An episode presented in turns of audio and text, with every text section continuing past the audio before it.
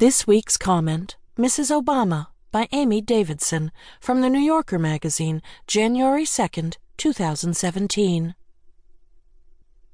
The reason why I said yes was because I am tired of being afraid, Michelle Obama told a crowd in Council Bluffs, Iowa, during the state fair in August of 2007, explaining why she had signed on to a long shot campaign to elect her husband, Barack Obama, President of the United States.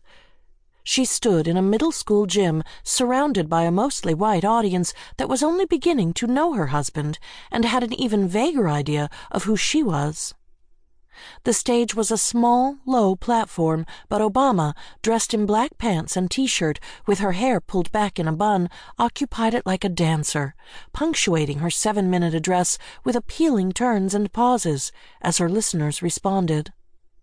The decision to run, she said, had not been an easy one, particularly with two young daughters, and as she and her husband discussed it with others, she had noticed a common theme.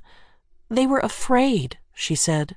There was fear that we might lose, fear that he might get hurt, fear that this would be ugly, fear that it would hurt our family. Nine years later, Michelle Obama ends her time as First Lady as one of the most popular political figures in recent memory. So it's worth looking back on those fears, both to take the measure of her accomplishments and as a reminder of a certain national capacity for blindness.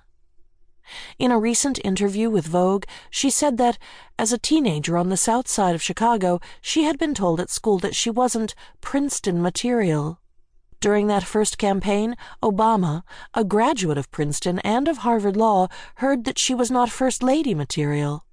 She was angry, abrasive, non traditional, too big, too black, not someone Americans were ready for not a lady, like Cindy McCain, the wife of her husband's eventual Republican rival. When, in February of 2008, in a rare misstep, Obama said that her husband's success in the early primaries had meant that, for the first time in my adult life, I am really proud of my country because it feels like hope is really making a comeback. Mrs. McCain let it be known that she would never say such a thing.